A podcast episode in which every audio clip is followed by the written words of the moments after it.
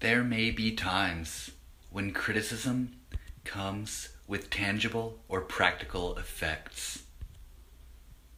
Much of the criticism we face, however, affects only our sense of self worth.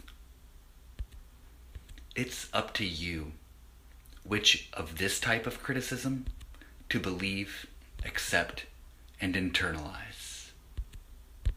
You are your own most important critic. You've got this.